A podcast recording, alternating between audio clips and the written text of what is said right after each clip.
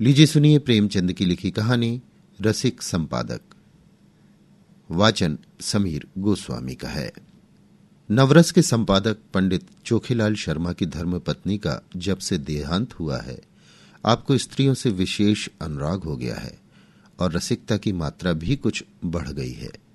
पुरुषों के अच्छे अच्छे लेख रद्दी में डाल दिए जाते हैं, पर देवियों के लेख कैसे भी हों, तुरंत स्वीकार कर लिए जाते हैं और बहुधा लेख की रसीद के साथ लेख की प्रशंसा कुछ इन शब्दों में की जाती है। आपका लेख पढ़कर दिल थाम कर रह गया। अतीत जीवन आँखों के सामने मूर्तिमान हो गया। अथवा आपके भाव साहित्य सागर के उज्जवल रत्न हैं जिनकी चमक कभी कम न होगी। और कविताएँ तो हृदय की हिलोरें, विश्व वीणा की अमरतान अनंत की मधुर वेदना, निशा का नीरव गान होती थी। प्रशंसा के साथ दर्शन की उत्कृष्ट अभिलाषा भी प्रकट की जाती थी। यदि आप कभी इधर से गुजरे तो मुझे न भूलिएगा। जिसने ऐसी कविता की सृष्टि की है, उसके दर्शन का सौभाग्य मुझे मिला तो अपने को धन्य मानूँगा। लेखिकाएँ अनुरागमय प्रोत्साहन से भरे हुए पत्र पाकर फूली न समाती। जो लेख अभागे भिक्षुक की भांति कितने ही पत्र पत्रिकाओं के द्वार से निराश लौटाए थे, उनका यहाँ इतना आदर पहली बार ही ऐसा संपादक जन्मा है जो गुणों का पारखी है।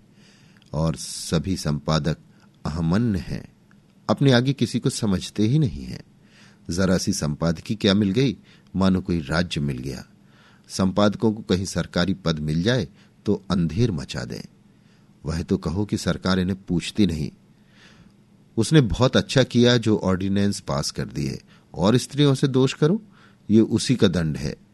ये भी संपादक ही हैं, कोई घास नहीं छीलते, और संपादक भी एक जगत विख्यात पत्र के नवरस सब पत्रों में राजा है।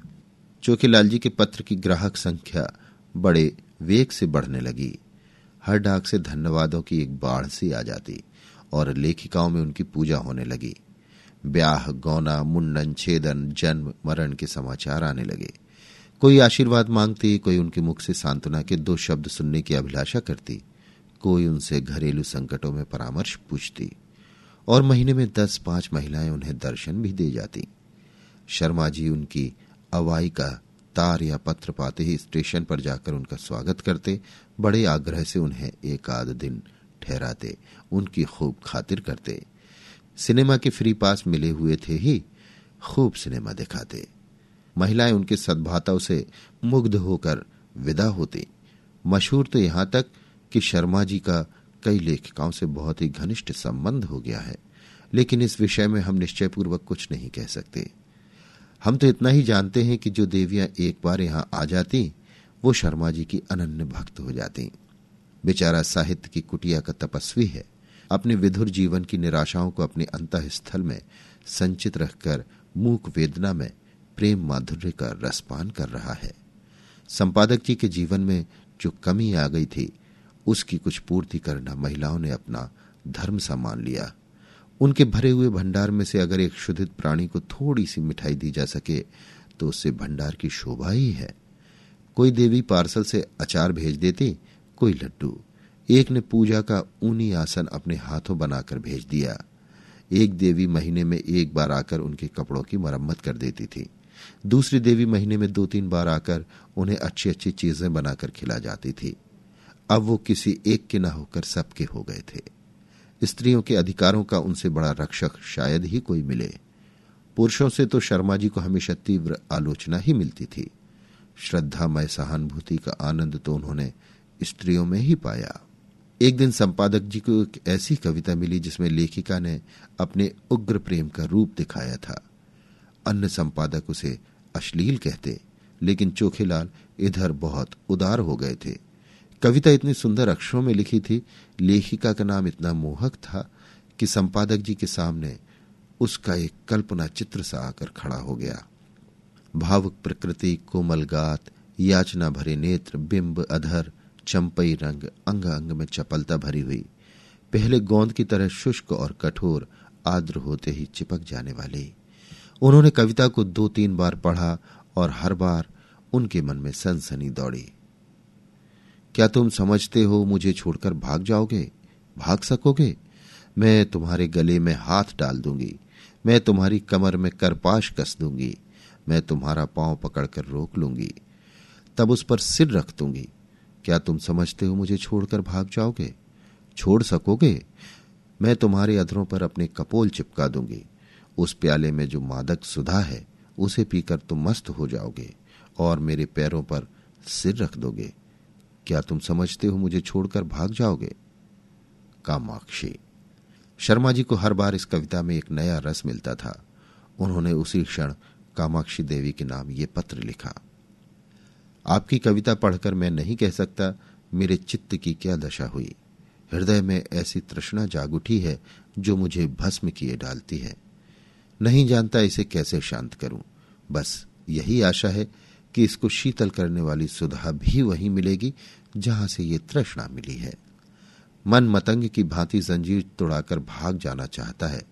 जिस हृदय से ये भाव निकले हैं, उसमें प्रेम का कितना अक्षय भंडार है, उस प्रेम का जो अपने को समर्पित कर देने में ही आनंद पाता है। मैं आपसे सत्य कहता हूँ, ऐसी कविता मैंने आज तक नहीं पढ़ी थी, और इसने मेरे अंदर जो तूफ़ान उठा दिया है, वो मेरी विधुर शांति को छिन्न भिन्न किए डालता है। आपने एक गरीब की फूस की झोपड़ी में आग लगा दी है, लेकिन मन ये स्वीकार नहीं करता कि ये केवल विनोद क्रीड़ा है। इन शब्दों में मुझे एक ऐसा हृदय छिपा हुआ ज्ञात होता है, जिसने प्रेम की वेदना सही है, जो लालसा की आग में तपा है। मैं इसे अपना परम सौभाग्य समझूँगा, यदि आपके दर्शनों का सौभाग्य पा सका। ये कुटिया अनुराग की भेंट लिए आपका स्वागत करने को तड़प रही है। सब प्रेम तीसरे ही दिन उत्तर आ गया। कामाक्षी ने बड़े भावुकतापूर्ण शब्दों में कृतज्ञता प्रकट की थी और अपने आने की तिथि बताई थी। आज कामाक्षी का शुभागमन है। शर्मा जी ने प्रातः काल हजामत बनाई, साबुन और बेसन से स्नान किया, महीन खद्दर की धोती, कोकटी का ढीला चुन्नटदार कुर्ता, मलाई के रंग की रेशमी चादर इस ठाठ से आकर कार्यालय में बैठे तो सारा दफ्तर गमक उठा। दफ्तर की भी खूब सफ़ाई करा दी गई थी। बरामदे में गमले रखवा दिए गए थे। मेज पर गुलदस्ते सजा दिए गए थे। गाड़ी नौ बजे आती है, अभी साढ़े आठ बजे है। साढ़े नौ बजे तक यहाँ आ जाएगी। इस परेशानी में कोई काम नहीं हो रहा है। बार बार घड़ी की ओर ताकते हैं। फिर आईने में अपनी सूरत देखकर कमरे में टहलने लगते हैं। मूछों के दो चार बाल पके हुए नज़र आ रहे हैं।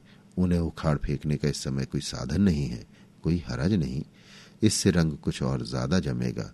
प्रेम जब श्रद्धा के साथ आता है, तब वो ऐसा मेहमान हो जाता है जो उपहार लेकर आता हो। युवकों का प्रेम खर्चीली वस्तु है, लेकिन महात्मा या महात्मापन के समीप पहुँचे हुए लोगों को प्रेम उल्टे और कुछ ले आता है।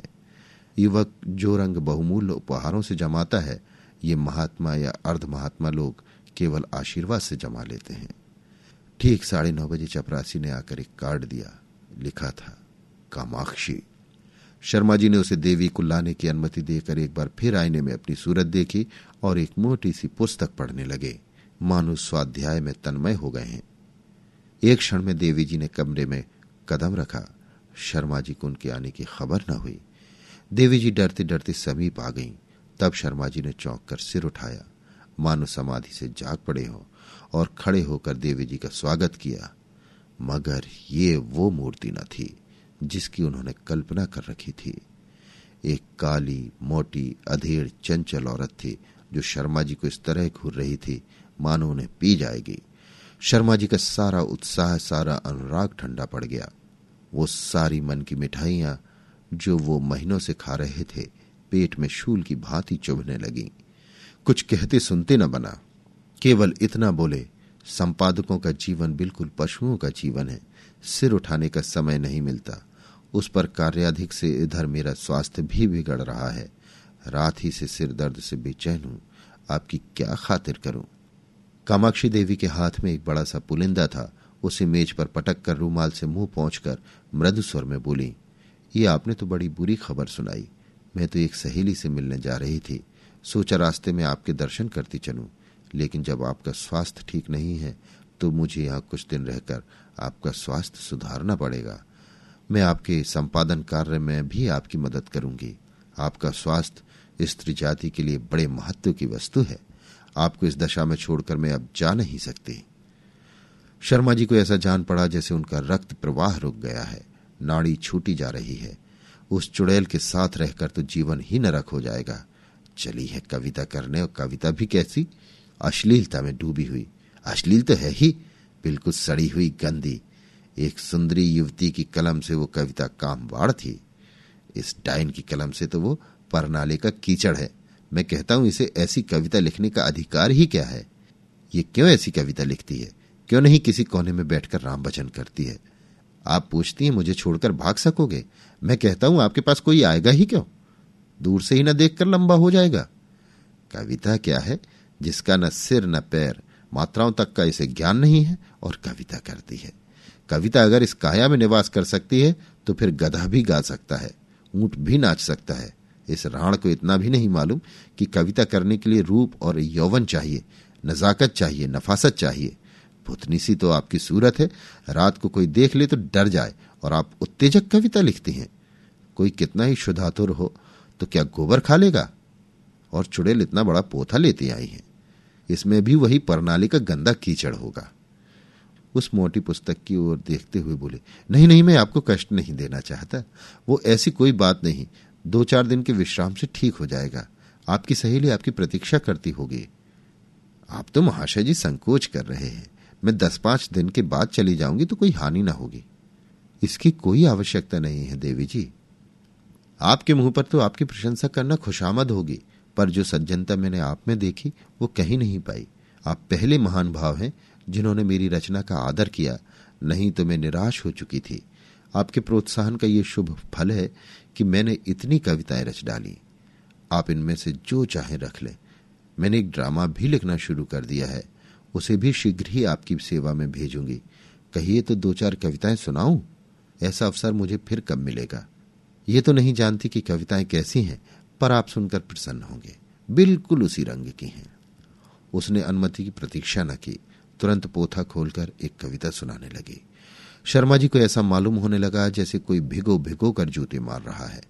कई बार उन्हें मतली आ गई, जैसे एक हज़ार गधे कानों के पास खड़े होकर अपना स्वर अलाप रहे हों। कामाक्षी के स्वर में कोयल का माधुर्य था, पर शर्मा जी को इस समय वो भी अप्रिय लग रहा था। सिर में सचमुच दर्द होने लगा। वो गधी टलेगी भी या यूँ ही बैठी सिर खाती रहेगी। इसे मेरे चेहरे से भी मेरे मनोभावों का ज्ञान नहीं हो रहा है। उस पर आप कविता करने लगी हैं। इस मुँह से तो महादेवी या सुभद्रा कुमार की कविताएँ भी घृणा ही उत्पन्न करेंगी। आखिर रहा न गया। बोले, आपकी रचनाओं का क्या कहना?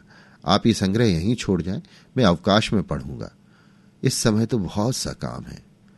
कामाक्षी ने दयाद्र होकर कहा, आप इतना दुर्बल स्वास्थ्य होने पर भी इतने व्यस्त रहते हैं, मुझे आप पर दया आती है। आपकी कृपा है। आपको कल अवकाश रहेगा, जरा मैं अपना ड्रामा सुनाना चाहती थी। खेद है, कल मुझे जरा प्रयाग जाना है। तो मैं भी आपके साथ चलूँ, गाड़ी में सुनाती चलूँगी। कुछ निश्चय नहीं किस गाड़ी से जाऊँ। आप लौटेंगे कब तक? ये भी निश्चय नहीं। और टेलीफोन पर जाकर बोले हेलो नंबर सतहत्तर. कामाक्षी ने आधा घंटे तक उनका इंतज़ार किया, मगर शर्मा जी एक सज्जन से ऐसी महत्व की बातें कर रहे थे, जिसका अंत ही होने न पाता था।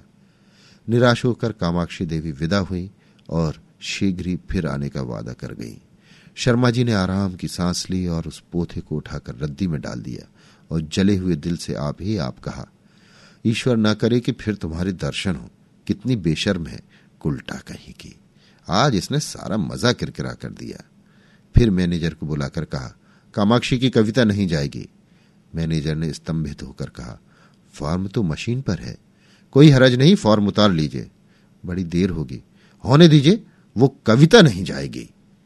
अभी आप सुन रहे थे प्रेमचंद की लिखी कहानी, रसिक संपादक। वाचन समीर गोस्वामी का था।